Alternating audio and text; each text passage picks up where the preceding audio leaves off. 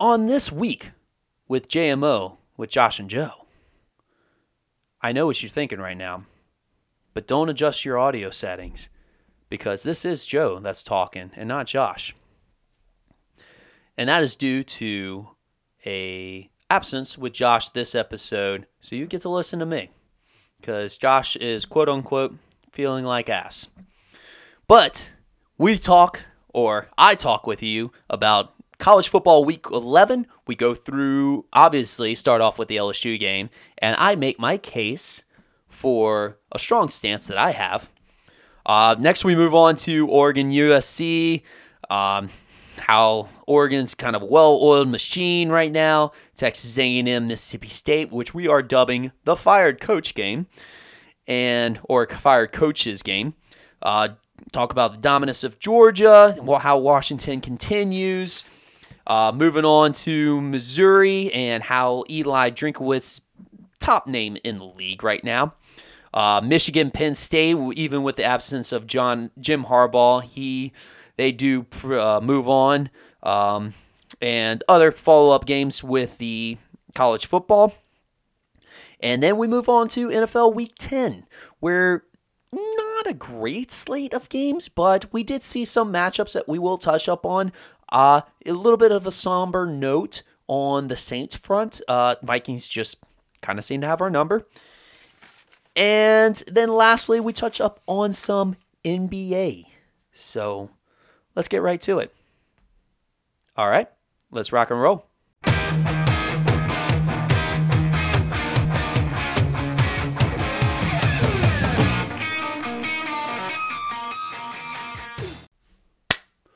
Welcome to JMO with Josh and Joe. Today is Wednesday, November 15th, and yes, I know what you're thinking. It's a different voice than the normal introduction that you typically get, and that's right. Today I'll be doing the podcast by myself, giving you a roundup of all the sport sporting news. Um, Josh is, as I quote, feels like ass tonight so he will not be participating uh, due to an illness. Probably could have been a prime opportunity for him to have a Jordan, you know, like performance on this podcast. But um, we'll have to discuss about that later, and uh, you know, try to get him on the show next time. But yes, feels like ass. Um, I'm gonna try to do the show by myself. Uh, it's going to be quite a challenge, especially since I'm not the lead host typically. I'm usually kind of more the filling guy. And we both bounce ideas off of each other, yada, yada, yada, kind of the same spill he used to say, um, or he said earlier this season whenever he did it by himself. But here we are. Um, this is actually how the show kind of originated. So, for all the new listeners out there, we actually started by Josh doing recaps of our fantasy football league. Kind of typically what we do, you know, now um, alongside this podcast episode each week. He was actually doing that to start it off and doing it by himself. And we just ran on. And I, honestly, I think it started like 15 minutes and then he went to like 20 minutes, 30 minutes, 45 minutes, and like an hour. Like just, and we found out that real quick that both he and I can just talk sports all day long. Just like just like pretty much everybody, you know? You just want to talk sports. So, anyways, I I digress. Let's get to the sports news. We will cover some uh, college football and NFL. Um, as we start off, we always start off with the college football.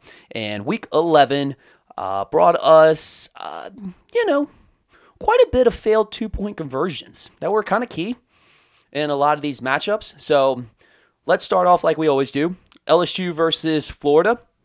LSU went, gets the victory 52 to 35. And this is going to be my spiel, and I'm, I'm actually going to kind of do this on a lot of matchups. Is I'm going to kind of maybe do a storyline other than the actual game because you got to, you get to that point where you start talking about the game but later on in the season, there's other storylines that come into play, and you know, with the other matchups, we'll get to those. But for this one, it's JD five for Heisman, and this is gonna be my this is gonna be my spiel. So ESPN did a wonderful job of putting on the broadcast of the three Heisman winners that have won the Heisman with three losses.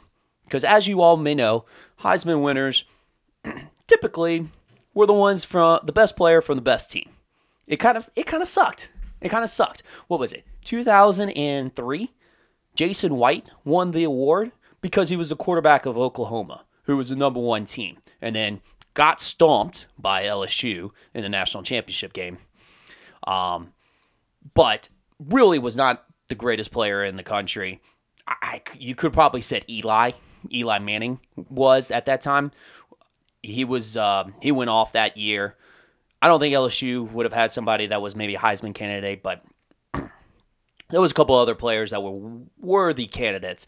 And Jason White, while he did have a prolific college career, didn't really have a good NFL career, and you know the rest is history on that. But so back to ESPN's prompt: three uh, three Heisman winners with their teams having three losses: Lamar Jackson, RG three, and Tim Tebow. And honestly, those were just kind of recent memory. I, I would have to take a look back at all the Heisman winners to see if that was the case for all of them. But, but yeah, those really kind of did change the actual way we looked at the Heisman. You know, it actually started really turning the tide about actually choosing the best player rather than just the best player on the best team. And Lamar Jackson was really, really key on this because everybody and their grandmothers knew that Lamar Jackson was the most explosive, most dynamic quarterback out there on that year in 2016 when he won it. And uh, you know, it just like when him winning the award, we didn't even think anything of it. We just thought, you know what, he was most deserving. And that's my case for JD5 because during this Florida game, he did something that was unprecedented that no football player had ever done was throw for 300 yards and rush for 300 yards or 200 yards as well. Stats were unbelievable. 17 of 26, 372 yards, three touchdowns. His rushing yards, uh, rushing stats were tw- uh, 12 carries, 234 yards, and two touchdowns. Unbelievable. And if you're looking for that like Heisman moment, he definitely had it in this game with his 85 yard scamper. I, I don't I don't think I've seen since Lamar Jackson a quarterback with the wheels that just completely take off the entire defense. I mean, he he ran that thing from the line of scrimmage 80, 85 yards and he outran the entire defense. It was incredible. So I think this was his I mean, it was a thing of beauty. I think this was his Heisman Heisman game. He's got Georgia State and he's got Texas A&M, who just fired their coach. We'll get to that later. I, I, he's definitely the most dynamic player in the league. You take Jayden Daniels off of LSU's offense, they are not the best offense in the league. They might be a pretty good offense. Obviously, Malik Nabers and Brian Thomas Jr. are definitely pretty good, but they complement each other in uh, both ways. You know, the receivers complement Jayden Daniels. Jayden Daniels actually really complements the receivers in a way because he's such a rushing threat that the defense always has to account for that. Um, I did pull up the stats for Lamar Jackson and JD5. Basically, pretty similar. Uh, the only thing that's probably a knock on Jayden Daniels is that he's maybe not as explosive as a runner, which is a lot of times what the Heisman pollers kind of want to see. They want to see if if you're going to be labeled as a dual threat quarterback, you got to have like really dual threat numbers. And Lamar, 20 of 30, 409, 3,543 yards, 30 touchdowns, and nine interceptions. Passer rating 148.8. Now his rushing yards is what's the difference makers here.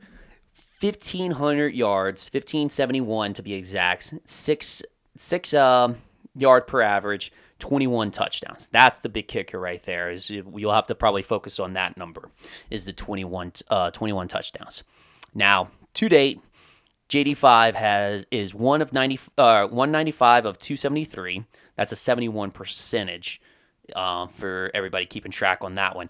much better percentage, passer completion uh, percentage than Lamar Jackson. He's got 31. Uh, he's got 3,164 yards. he's going to surpass surpass Lamar Jackson easily. 30 touchdowns already ties him. Four interceptions. I don't really see. I mean, knock on wood wherever wood is, but I don't see him surpassing, you know, nine interceptions there. Yeah, that's a 202.1 uh, QB rating, and that's ratings according to college football, college uh, our football reference. And this is probably the differentiator. So whereas Lamar Jackson had over 1,500 yards, Jayden Daniels has 918 yards, eight touchdowns, but he does have an 8.1 average per rush. So that puts in a little bit of perspective. Jayden Daniels definitely a better passer. Lamar definitely a better runner. Still amazing stats. And, and and then if you have to put comparatively to Bo Nix and uh, Michael Penix, I mean Jayden Daniels' stats blows him out the water. So that's my case. I rest my case for Jayden Daniels for Heisman.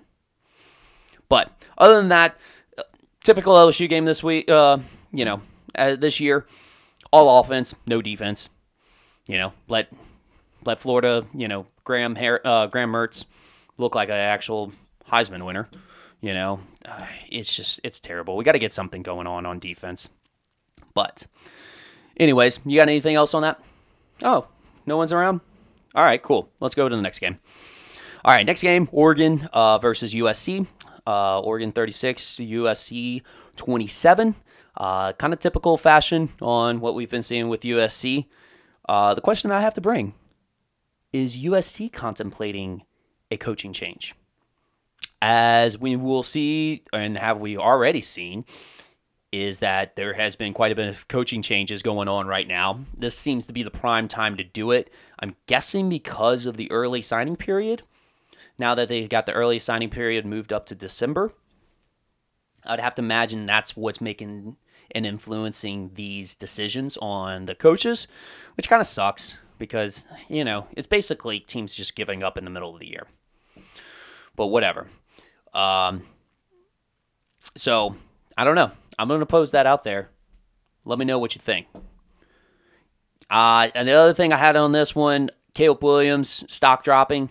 Uh, not a very good game. I, I, believe he had like 213 yards, uh, one touchdown. I don't know. I, maybe his NFL stock's dropping a little bit. I highly doubt it. But if he if it's a lack of motivation, that's a little bit concerning. That's a character issue. If it's defense is figuring out figuring him out, that's also an issue. I, I, I have no doubt in my mind if I'm putting money down, I'm going to put money down on Caleb Williams being the number one pick. I guess it does kind of depend on who is the number one pick, though, too. Because if the Bears have it, I don't see them going quarterback. Um, if Justin Fields finish off the year really well, I mean he's a talent too. Honestly, I think they're both both as talented as each other. Justin Fields and Caleb Williams. Maybe controversial. I don't know. Yell at me. But at like talent for talent, I think they're the same. I think Caleb Williams is a little bit is definitely more refined as a passer than Justin Fields is, and but as far as doing the kind of like circus act each play, you know, where it's unscripted type of stuff, they kind of do the same thing. Anyways, that's my spiel on that. Um, let's move on to Oregon. Oregon was uh, is a well-oiled machine right now. Really are impressing everybody as far as want to be being one of the best teams in the nation, um, along with Georgia and uh, yeah, I got. I'm, I'm just kind of looking forward to a rematch with uh, Washington in the Pac-12 championship. So the Pac-12 got rid of their divisions, so they're just going off the top two teams. Kind of a little standard that a lot of teams are, or some conferences are doing, the ACC are doing. But uh, for the last season, the last season of the Pac-12 since it's dying, farewell that looks like they're going to be a, it's going to be a rematch of Washington and Oregon in the Pac-12. Very much would look forward look forward to that. Um, so we'll see. We'll see. Moving on, uh, Texas A&M beats Mississippi State 51 to 10, and that was enough to fire Jimbo Fisher. Oddly enough, right? I it's weird. Um, college football is weird, but no, it definitely felt like it was a ride into the sunset type of game. After Captain Hindsight it was all said and done, we figured out that actually Jimbo Fisher was getting fired the next day, but he had a meeting on Thursday discussing this. It almost appeared as if like Jimbo Fisher used that as a pregame speech, right? Like, come on. If he knew he was getting fired already, they were bragging. They were bragging about the donation, the hundred and sixty million dollar donation to the twelve man group. The boosters had collectively donated. I, I, I have no doubt in my mind Jimbo had that in his head, and he also used it in a pregame speech. Like, hey guys, I'm leaving the team. I want you to hear from me first. We'll probably the news will probably break sometime next week. Let's let's ride this one out. And sure enough, uh, that led to a 51 10 game, which probably could be dubbed the fired coach game because also Zach Arnett got fired as well after this game. And I feel for I feel for Zach Arnett. I don't feel for Jimbo. I don't feel for him. I mean, the guy got paid. You have to perform to pay. You can't be the exact same as your predecessor with that type of salary. Anyways, I digress.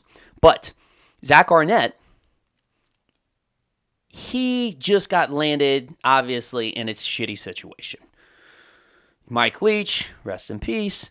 You know, he passes away unexpected, unexpectedly in the offseason. Obviously, is way too late to actually try to do a coaching search process. So they go with Zach Arnett it's just it's it's a tough situation to handle. I mean, you already are against the odds coaching at a place like Mississippi State. But to actually come in with a completely different coaching style um, and tried to implement a completely new plan mid mid off season is really it's just an op- impossible task to ask of anybody. So I think it's I think it'll be good for both parties. I think it'll be good for Mississippi State, and I think it'll be really good for Zach Arnett. And nothing's going to be taken against Zach Arnett for this season. Again, like I said, nearly impossible. Nearly impossible to do something like to actually just have a functioning season. But I did think I had saw some Instagram rumors, so you got to take it, you know, take it with a grain of salt. Just fans talking but pointing out maybe pulling Dan Mullen back. I kind of like the sound of that. Kind of like the sound of that. I don't know. But you're to have to excuse me for a second. I'm to take a drink break because I don't have a little idle time with Josh not being here. So, ah, that's the stuff. Anyways, moving on. Next game Georgia versus Ole Miss. 52 to 17. Georgia's being back to being scary again. And I know we just passed up on Halloween. Probably would have been great timing if we kind of did this during Halloween time, but they are spooky scary. They are really, really, really good. I thought that the three-peat was going to be a little bit too hard, especially at the beginning of the year. Carson Beck wasn't really looking good as a passer, and I know that's that's probably something that really you really have to have, especially come playoff time. But the three-peat looks real. It kind of feels real. You know, like I said earlier, Oregon and Georgia are kind of looking like the best teams right now. I mean, aside from Michigan, but Michigan's dealing with a lot of other adversity, which might actually help them out. But eh, it's they look good. Uh, you know, my big thing with Georgia is that they were kind of winning ugly early, but now it's just Carson Beck's winning ugly now because he's just an ugly dude. He's, you know, I, he's just an ugly dude. I'm sorry, um, but the hell, the man can play some fucking hell of football, and will probably make some millions in the NFL, and then he can probably just do plastic surgery and fix up his face. But anyways, um, but yeah, he had a good game 18 to 25, 306 yards, two touchdowns and interceptions. Also added 30 yards on the ground.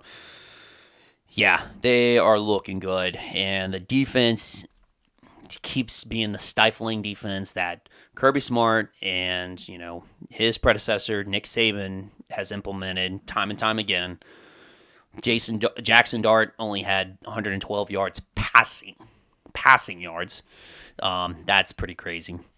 But yeah, um, Georgia beats up on Ole Miss, and I can't help but to think right now, given the circumstances, is Kiffin going to A and? I just don't know. I mean, eh, it feels like a petty thing that Lane Kiffin would do. And I feel like Lane Kiffin has an expiration date with any places that he goes. He just kind of either out, you know, outperformance is welcome or just gets bored, you know? I, I don't know. Maybe not outperformance welcome, but overstays is welcome. You know what I'm saying. So I'm to throw that little butterfly out into the wind and see how far it flies. Or if, you know, some fucking blizzard. What is it? Uh, Camadil. I don't know what kind of lizard it is. Just say it in the comments. But anyways, Georgia 52, Ole Miss 17. Uh, moving on, Washington versus Utah, 35-28. Fantastic game, by the way. Don't know if anybody got the chance, uh, but if you got a chance to actually watch this, very very entertaining game. Regardless that the fact that Utah is still playing with their second, third string quarterback, really, really feisty team. I honestly would. I, Nick Saban's probably going to win Coach of the Year because just he's doing a hell of a job. Um, Kalen DeBoer could probably win it at Washington just because of the job he's doing. But Kyle Whittingham needs to get some credit for the job that he's doing because his team is half depleted and he is in games. He's in every game if he didn't have like back to back interceptions towards the end, or no, not back to back interceptions, but one interception to seal it off at the end, I mean they they were one drive away from actually tying this game up. Um, the other things I had on this one, uh, obviously the big, the big highlight or low light, if you want to call it, of this game was the the interception by Alphonzo uh, Tuputala one of those names. Um, yeah, Alphonzo the bo- bozo move, uh, fumbling it right before the end zone. And I can't tell you like how many times on this show, like you know, you know he's listening to the show. How many times on this show do we say just Forrest Gump the shit? Like just run past the end zone, run to the locker room, run to your mom watching it at TV at home with the football. Like, just hold the celebration. Eh, it's eh, it's unbelievable. It's baffling. Eh, it's just it frustrates me to death because you know one thing I would love to do. I obviously, didn't have the athletic ability to do. But I would have loved to play college football and seeing people do stuff like boneheaded stuff like that. I'm like, I know I wouldn't have done that. I, I, I would have at least not done that. Or maybe I would have, you know? Who knows? Drunk Joe's a whole nother animal. Anyways, um, but boneheaded move, fumbling it right before the end zone. We see this time and time again. You know, just just run through the end zone. Just Forrest Gump it use it as your celebration. I don't know. It'd probably work. But I will say he did get bailed out by his defense. They had a defensive safety the um, the ensuing drive for Utah. So luckily for him, he didn't get completely chewed out by his um, his coach, but probably pretty bad. Anyways, um, I'm really curious to see what Utah's returning next year. I'd have to take, do a little bit of deep dive research. I don't know if Cameron Rising's coming back. I, I'd have to imagine if he wasn't redshirted, they probably would redshirt him. They had the starting tight end. If um if I don't know when or if he was coming back, but I'd love to see what they're going to do or what they have returning um, because they could be a dangerous team next year. So that's all I have for that game. Um, moving on, uh, Missouri 36, Tennessee 7 if Eli Drinkwitz is not the hottest coaching name this offseason, college football is broken. I, I like if I'm Texas A&M and I'm their boosters, I'm making a hard push on him. I don't care if he's you know at a SEC school. I'm making a very hard push at him. Uh, it would be stupid not to. Also, at the same time, I also don't think he would be a complete fit because I kind of do agree with some of the commentators and analysts talking about how you really need a Texas guy. But but Eli needs to be in some names. He needs to be in some names for some big time head coaching jobs. Uh, otherwise, something's wrong. So, but going back to the game, walk on Cody Schrader, absolute dog. Heart, heart, I meant to say. Probably better. he's an absolute heart. I mean, that's a maybe like a kind of a child and, um, and kind of a lame way to say it, but he's literally the heart and soul of this team. When you have a walk on that comes on and becomes a star of your team, it, it, it becomes a heart of your team. I mean, we we've seen it before at LSU with Josh Williams. Josh Williams came on as a walk on, made his way to as the starter, and was really the heart and soul of the team last year. And that's kind of the way you're seeing it with this this year with Cody Schrader. He's been fantastic. He had 35 carries, 205 yards, and touchdown. He also added on five receptions and 116 yards, over 300 yards total combined. Ah, you know, you watch these guys, and like I said, he, they're just they they play with so much heart and soul. But you do watch them, and they're not like overly impressive. When you're watching him, it's not like it's not like some sort of Saquon Barkley move that you just ridiculous or like Bijan Robinson just to catch it behind the back. They're not usually doing like the athletic things, like the overly athletic things. It's more of the fact they just do like everything right. The the walk-ons always just do everything right. If they if they have a starting job, they're just doing all the little things right. It's just everything they do right and it's like you watch him and it's like, oh, here he goes. He doesn't look so impressive, but it's like, oh, he found the hole. He found the hole, or he, you know, he's a solid possession receiver. He caught the pass. He doesn't. He doesn't drop. It's just like they always do those little things right. But um, moving on to Tennessee, um, Joe Milton doesn't look like he was as advertised.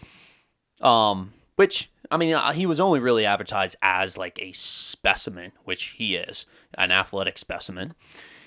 And, but as far as, you know, maybe just that it factor of, you know, to help him win games, just hasn't really seen him. I do think he probably will still be drafted just strictly on his arm alone because that thing is just ginormous. He just can chuck it across the field, and people and the NFL is going to be they're going to drool over that because there's tighter gaps that you have to get it into in the NFL. And I I can see him I can't really see him being a a starter in the league, but I can see him being like a long-term backup. And a pretty good backup because he'll have the talent to to actually make some of those throws that, you know, a lot of QBs can't make. But um, but yeah, Tennessee is uh, basically with this game, basically writing off, writing it off. Uh, they are looking forward to next year when they have Nico Iamaleava. I don't know, but that hype, that hype is real. They are definitely Tennessee fans are definitely looking forward to him. One of the top quarterbacks. Um, he's a freshman this year. One of the top quarterbacks last year class. He should be good. All right, moving on. Little drink break. Ah. All right, Michigan versus Penn State. Big game in the weekend. Top 10 matchup. Um, another top 10 matchup. Was Penn State top 10? I don't know. I don't have the numbers written down. Anyways, uh, Michigan 24, 15, uh, Penn State 15. James Franklin, you can't stop. He can't. You can't continue to lose the big game. I mean, this was this was a matchup that you had to win. It was at Penn State. Um, another top 10 matchup. You've got to get one of these. And I mean, Penn State's going to be left with a decision if this is going to be a continued case. You know, do you continue on with these nine game, 10 game win seasons with James Franklin with the hopes of maybe just kind of breaking through one of these times, or do you do you move on? Um, I, you know, it, it, time will tell what they want to do, and I don't, I don't think this is an easy. I don't think that's an easy choice either, because we've seen time and time again of like teams that had consistent coaches that decided to move on with them and didn't get better. Now, obviously, Georgia's the case where they actually did have that same scenario with Mark Richt. Mark Richt really never won anything at Georgia. Then they moved on with him and got Kirby Smart. Um, I think that's the situation you have to do with Penn State. You got to stay with James Franklin until you find an excellent coach that's going to come in and be able to improve your program. You just kind of wait around until you find that perfect opportunity, uh, that opportune moment, as Captain Jack Sparrow would say. But yeah, no, this was um, uh, also going on to Penn State. Uh, Drew Allar, um, 11 to 22, uh, 70, 70 yards. He's got some growing up to do. But actually, that leads me to our passing stats for this game. I got very confused if this was maybe an Iowa game um, because J.J. McCarthy was 7 of 8, 60 yards, and Drew Allar was 10 of 22, 70 yards. So there was not a 100 yard uh, thrower for this game. Basically, 13, 130 yards total and one touchdown combined. Like, that's. that's an Iowa game if I've seen it. Right? Anyways, maybe I'm just talking to myself. Quite frankly, I am talking to myself. But um, the other thing, other kind of highlights that came out of this game, uh, Blake Corum got busted up and uh, blood everywhere. He left, basically left it all on the field. On the field, no, no holding back. Uh, they played obviously for Jim Harbaugh, who was suspended for this game. Um, Sherrone Moore the offense coordinator and line coach, uh, had a very emotional press conference. Um, my biggest thing was just was like I was watching it, watching it live, you know, so it just kind of came out of nowhere. I didn't even see the highlights on it.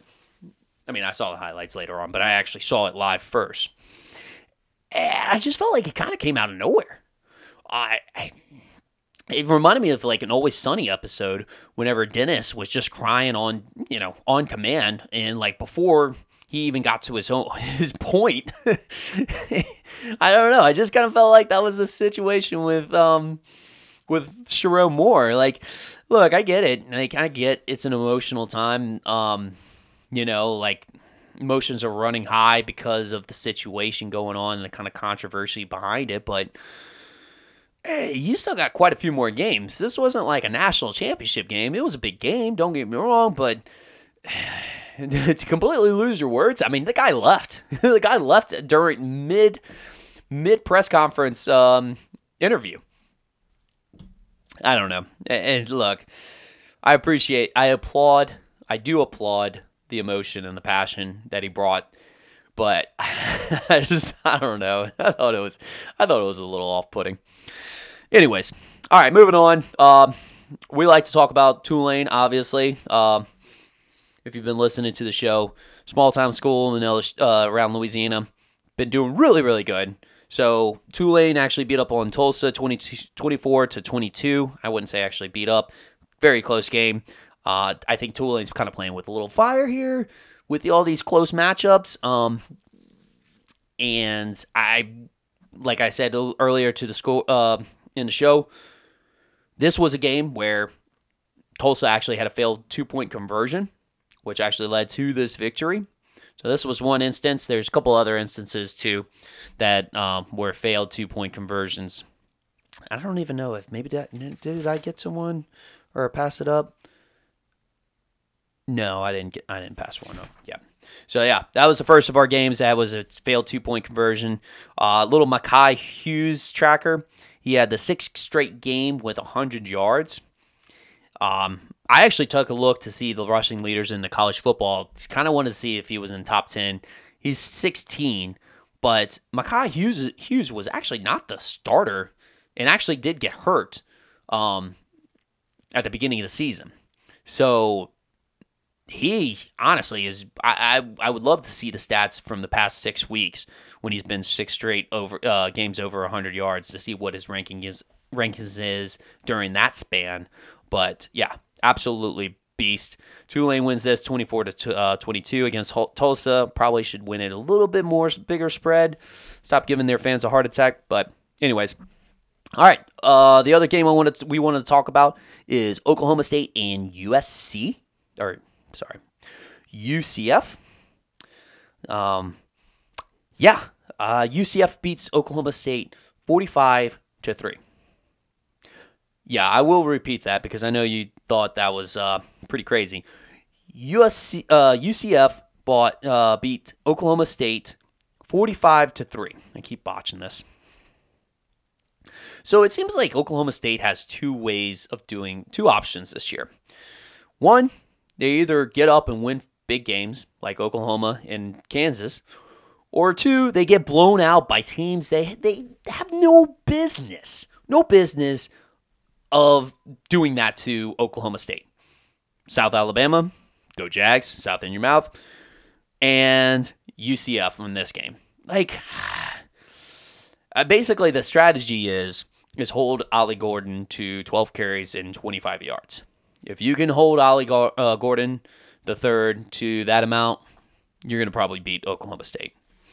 All right, um, moving on. Um, that was the last of what we wanted to take care of for college football. So we'll move on to NFL Week 10. And this is a little bit of a somber start, obviously, when the Saints lose. But I, I hate to say it, but the Vikings just have our number. Eh, like how? I mean, I know how. It's probably still revenge from whenever we actually beat them in the playoff game to go to the Super Bowl uh, when they had Brett Favre, and that was basically their last chance. Yada yada yada. Wine wine. Cry river. But yeah, they the Vikings have definitely had the Saints number ever since then. They had the Minnesota Miracle with Stefon Diggs, and I don't like to really bring up, and then they just kind of beaten us throughout the years. So I'm really tired of it. I'm really tired of it, and I, you know what? I'm speaking on behalf of Josh. I just I feel like Josh would just go on a rant right now about something like that. But it, it, the Vikings just have our number. I, I I can't understand why our defense is like really really good, but at the same time makes Josh Dobbs look like an absolute you know Pastosaurus or no uh, Passtronaut. It's, I mean, he was 23 at 34, 268 yards and a touchdown. I mean, that maybe wasn't the craziest of stats, but at the same time, really helped him to a victory here. Uh, we did get to see Jameis, Jameis Winston. Uh, unfortunately, that was due to a injury to Derek Carr. But Jameis Winston came in in famous Jameis fashion, two touchdowns and two interceptions. Um, basically about 50% completion and 112 yards. So throws it down the field, but also will give it away and score some touchdowns. Very confusing, but that's the James way. This game was definitely not a good game um, as far as from an injury standpoint. We had Marshon Lattimore, Michael Thomas, Derek Carr all basically got out with an injury during this game, so you can kind of account that to that. But I will say, that is the con The pro to look at it, we have a bye week next week. So probably the bye week couldn't come at a more perfect time. Hopefully that we can have some of those guys get rested and they can come back for the next game. But I I don't know what to do with the Saints game. Uh, Saints team. I mean, obviously Vikings just have our number. So that's just kind of pathetic. But at the same time, they go into this frustrating, stagnant offense type of game where, you know, it's everything's predictable. And the defense just, you know, gives up whatever they want to a backup QB who probably still doesn't even know the full play. Well, actually, he probably does by now. I know it's only been one week, but the man's uh, the man's an astrophysicist, I think, something like that, something with uh, something with NASA. Actually, fun story. Have a guy, buddy of mine, went to high school with. He actually works at NASA, and during the summer when Josh Dobbs actually had his internship with NASA, he was working with my high school friend. So, shout out to shout out to him for you know getting to meet Josh Dobbs and um, you know having a fun time. But all right, anyways, uh, let's move on from this game. Definitely want to move on from this game. Move far, far away from it. Uh, go into the Cardinals. Cardinals versus the Falcons because we love, on a brighter note, to see the Falcons lose. Being a diehard Saints fan, who dat? So the Cardinals beat the Falcons 25 23. And Kyler Murray's back. Kyler Murray is back. And it's surprising to see that he's back on the same weekend that Modern Warfare 3 got released. But maybe that's what they need to do. They just need to hold Kyler Murray out for the first half of the season. And then, regardless of when the new Call of Duty gets released, he's going to be so deprived of football that he's going to really want to play and really do well out there. Because most of the time, he actually plays really, really well at the beginning of the season, and then when Call of Duty comes out, he doesn't do he doesn't play as well. Obviously, maybe just gets bored of football and just wants to play, you know, video games. I don't know. But uh, yeah, wasn't distracted this time around. Um, kind of got ahead of vintage Kyler Murray. There was basically uh, towards the end of the game, to the last game-winning drive, he had, I believe it was third down, might have been a second down play where he had vintage Kyler Murray just running around, you know, holding the football with like a loaf of bread and looking like a little Tyler toddler, running around among the big guys, but squirming his way for a first down. Pretty pretty impressive. Uh, good to see him in full swing. Uh, this one had another failed two point conversion by the Falcons. So keeping track, that's number two. Um, and unfortunately for the Falcons, Heinicke uh, went out for with an injury. I, I don't know how much it makes a, too much of a difference. I mean, Desmond Ridder came back in. I, I haven't seen too much of a difference with Ridder and Heinicke. I feel like Arthur Smith has kind of tamed Heinicke, Taylor Heinicke down. So they almost look duplicate now, Desmond Ridder and T- Taylor Heinicke. I don't know. I felt like he did a lot more Brett Favre things when he was at the Washington Commanders. Whereas now, he just seems a little bit more tame. I don't know. Just my opinion. Just like the show. Why don't you come back for more? Anyways, I'm to stop being stupid. All right. Well, Cardinals beat the Falcons 25 to 23. Sip break.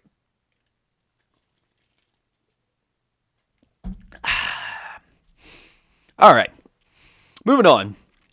So one of the better games this week, Texans versus the Bengals. So the Texans got the best best of the Bengals, 30 to 27. The big talk obviously here is CJ Stroud. Let's let's address the elephant in the room. Per se. So CJ Stroud, and rightfully so, is getting a lot of hype. But I'm gonna I'm gonna zig while everybody zags on this and say that I'm a CJ Stroud cautionary. Er. Is that a word? Probably not. But you know what? This is unprofessional show, so we're to make unprofessional words. A cautionary. And in that sense, since I made up a word, I'm probably to have to describe it to you. Is that I'm not going to buy into the pre or to the MVP talk right now. I'm just I, I'm not. I'm sorry. Like yes, he is the leading passer in the league. I get it. But I haven't seen enough of this on a consistent basis. And you can, yeah, you can yell at me all you want and say, oh, yeah, we've seen this for two straight weeks. Also, rem- let me remind you that CJ Stroud was written for written off as dead in the preseason. I mean, am I am I wrong? Like during the preseason, like everybody hated CJ Stroud. Like, oh, he just can't read the defense as well. Uh, you know, his his IQ score or whatever the Wonderlic test was, you know, right. He doesn't have it up there. A lot of people wrote him off, and I mean, he did have that performance. Now, granted, obviously, people can grow, people can uh, progress. They can actually, you know, once they learn a system, they are actually a little bit better. So, I'm not saying, like I said, I'm being a cautionary guy on this because I'm not saying that he can't be the MVP right now. But let's slow down the hype train real quick. Let's just kind of like go take it week by week and say, hey, yes, yes, he's doing really, really well. But also, defenses will figure him out and how he adapts to that. Because, and, and like, you know, people might be like, oh no, he's going to, you know, he can get past all defense. Trust me, NFL defenses will figure you out. They'll figure out exactly what you do on a consistent basis. These guys are pros. These guys are pros. There's a, there's a reason why too that there's not as many prevalent elite quarterbacks in the league as there was, let's say, early 2000s, maybe mid 2000s, to that or early 2010s, is that defenses are very, very good and they've been adapting with their personnel, type of players that they're drafting, and their schemes. They will pick up on everything that a quarterback does and their tendencies. So my big thing is, is I'm not saying I, I know CJ Stroud's got the talent. We talked about how he had the ta- most talented arm in the NFL Combine. If you wanted to go check and see, we have recorded mess or recorded podcasts stating this. I know he's a talent, and I know he's doing really, really hot, and I know he can still do really, really hot. But I want to see how he makes those adjustments. I want to see how he makes those adjustments when the defenses start making adjustments on him. And then that'll be the telltale sign. I think the excuse a lot of people will give him right now is that he doesn't have wide receivers. And I, I kind of have to agree right now. I don't think he actually does have wide receivers. Name me a person who actually drafted or knew about Nico Collins, Tank Dell, and Noah Brown Obviously, Noah Brown was from the Cowboys last year. He had maybe some good games, but I don't bear, guarantee you most people didn't know he was at the Houston Texans. Tank Dell, yeah, obviously he was maybe just like a good athletic person coming out. He gets the he has the product of being a rookie. Everybody over knows about rookies and tries to get the inside information on as far as from a fantasy perspective. But no one knew that Nico Collins was going to be the number one wide receiver on this team and really do what he was doing this year. Uh, he's not he's not like he's like a number one draft pick or in the first round draft pick. He just uh, he's a beneficiary of what CJ Stroud's been doing lately. So, anyways, um, couple of different things. Uh, yes. Another reason why I'm a cautionary uh, person for CJ Stroud right now is that that third down, third and two, was a bad, bad interception. Basically, could have sealed the game by just either completing the pass or he could have made it a lot harder for the Bengals to come back if he had to punt the ball and they had to drive the entire field. So, one little bit bad mistake. Then the other thing is, is uh, I mean, Boyd, if Boyd doesn't drop that touchdown, CJ Stroud's going to have to be have to come back for a game-winning touchdown. So, like I said, I know the hype is real. I know the hype is is somewhat warranted. Just be caution about it. Just my opinion. All right, uh, moving on to the next game. Browns uh, 33, Ravens 31, and what was such a surprising, such a surprising game. I mean, not really. It's it's an AFC North matchup.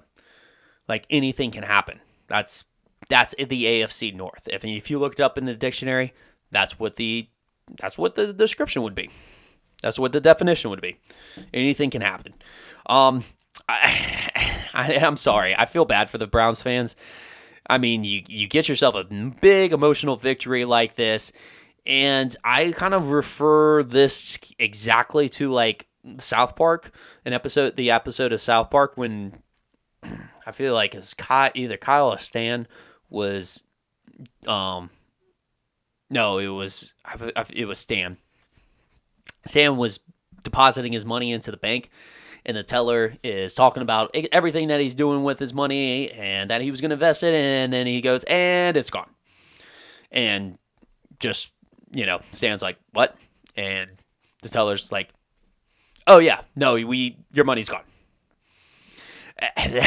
that's kind of what I felt like with this. It was like it was like Deshaun Watson is back to his old self ever since the greatest game that since being a Browns, and he's gone for the season.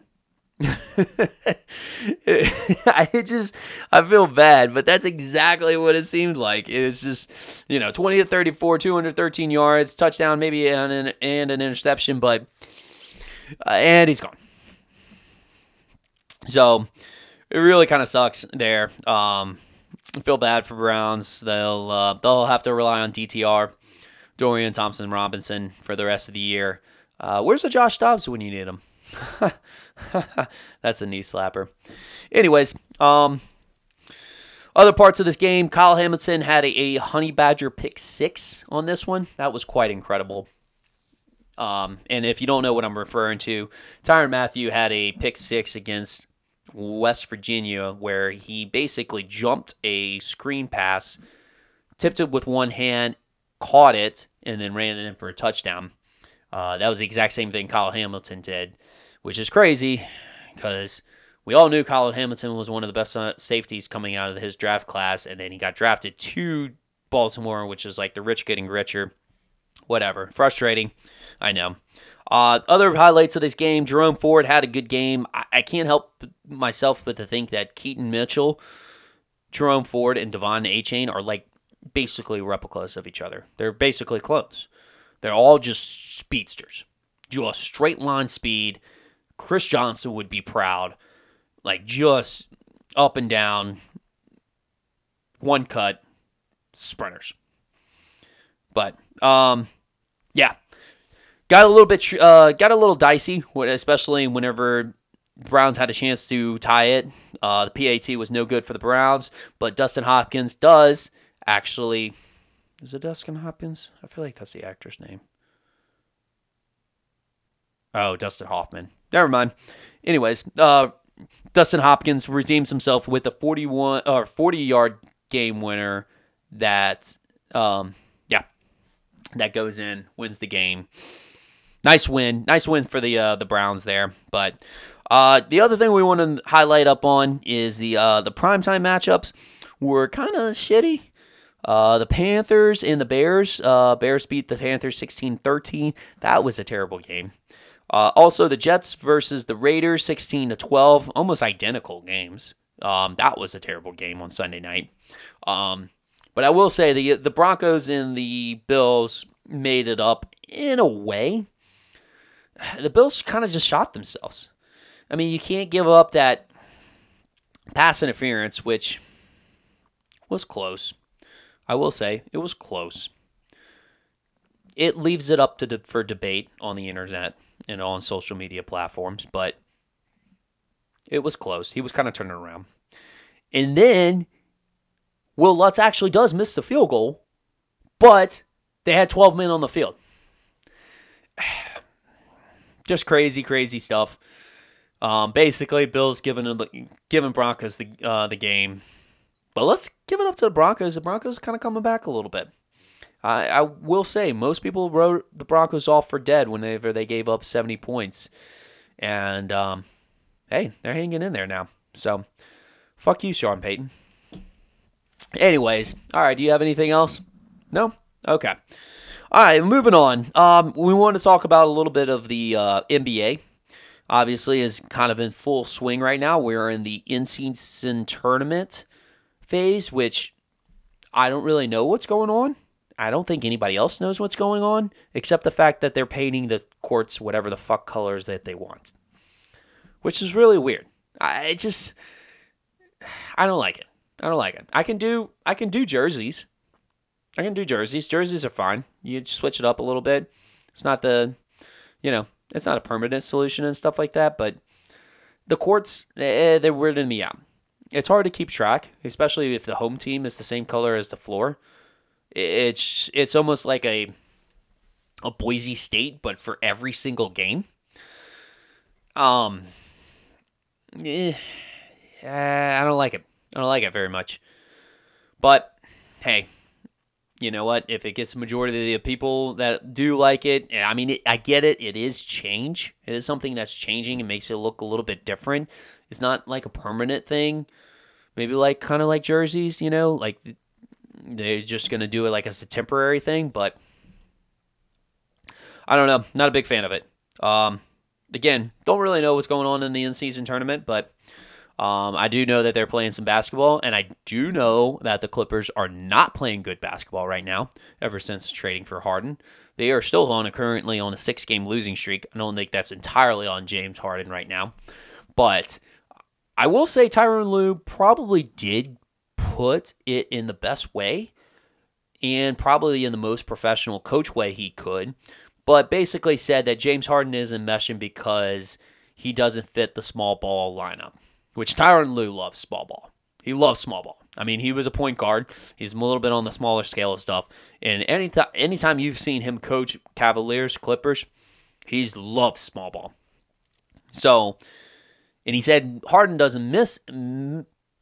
Harden doesn't fit the small ball format due to his basically what he said overweight and uh, and the fact that he's not in shape.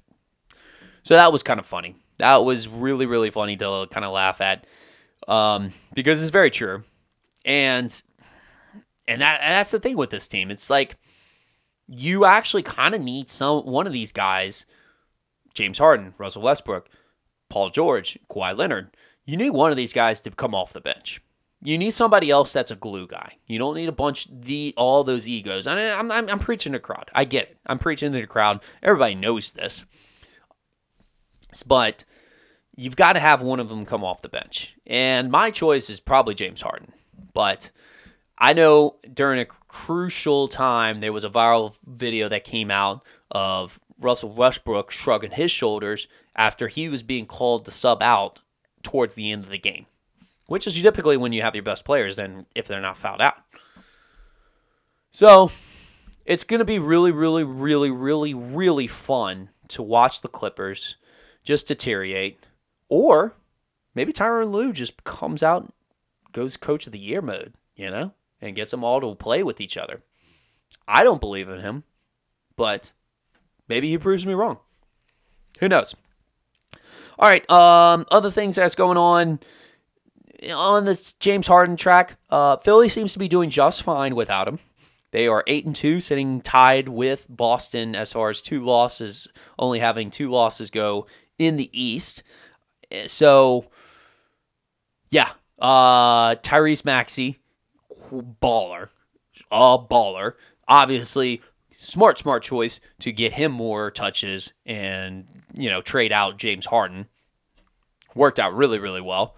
I, I feel like that that three, Tyrese Maxey, uh, Tobias Harris, and of course Joel Embiid, really good th- uh, trio. I think you can ride off of that for quite some time. So, especially the way that Maxey's been improving his game, uh, yeah, I I roll the dice with that all year long. Hopefully, no one gets injured from it. They're exciting to watch.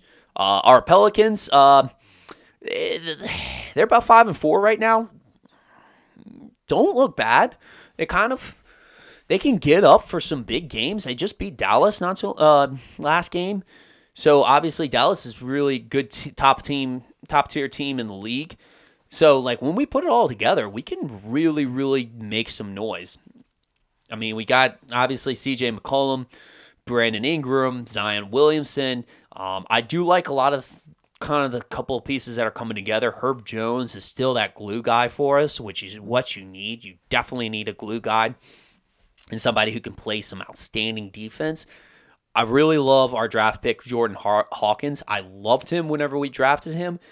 Uh, played phenomenal ball at, at UConn, won the national championship, of course, and is just a straight up shooter. Definitely what we needed. Big time what we needed, probably for like the last 10 years, if I'm being real honest with you.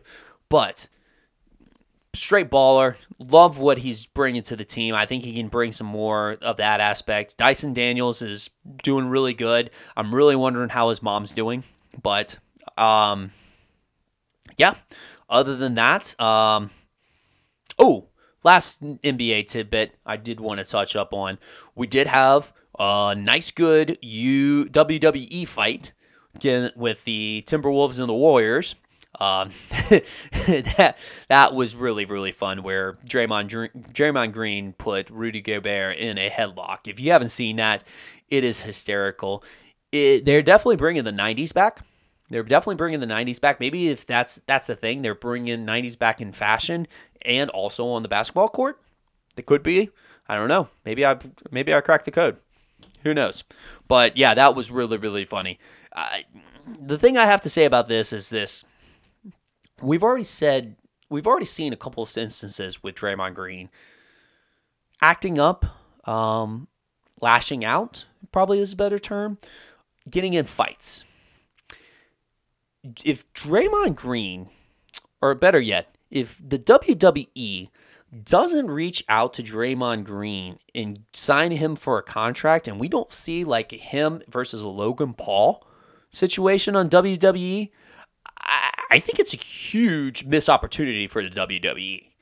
I, I mean, just imagine, like, throwing Draymond Green out there. I mean, dude, he would love, he would love the solos. He would love the little, the monologues with, you know, talking into the mic to the crowd in between like fights or whatever they do, the planned stage WWE stuff. I, I can see Draymond thriving in something like that. And we all know he loves to fight.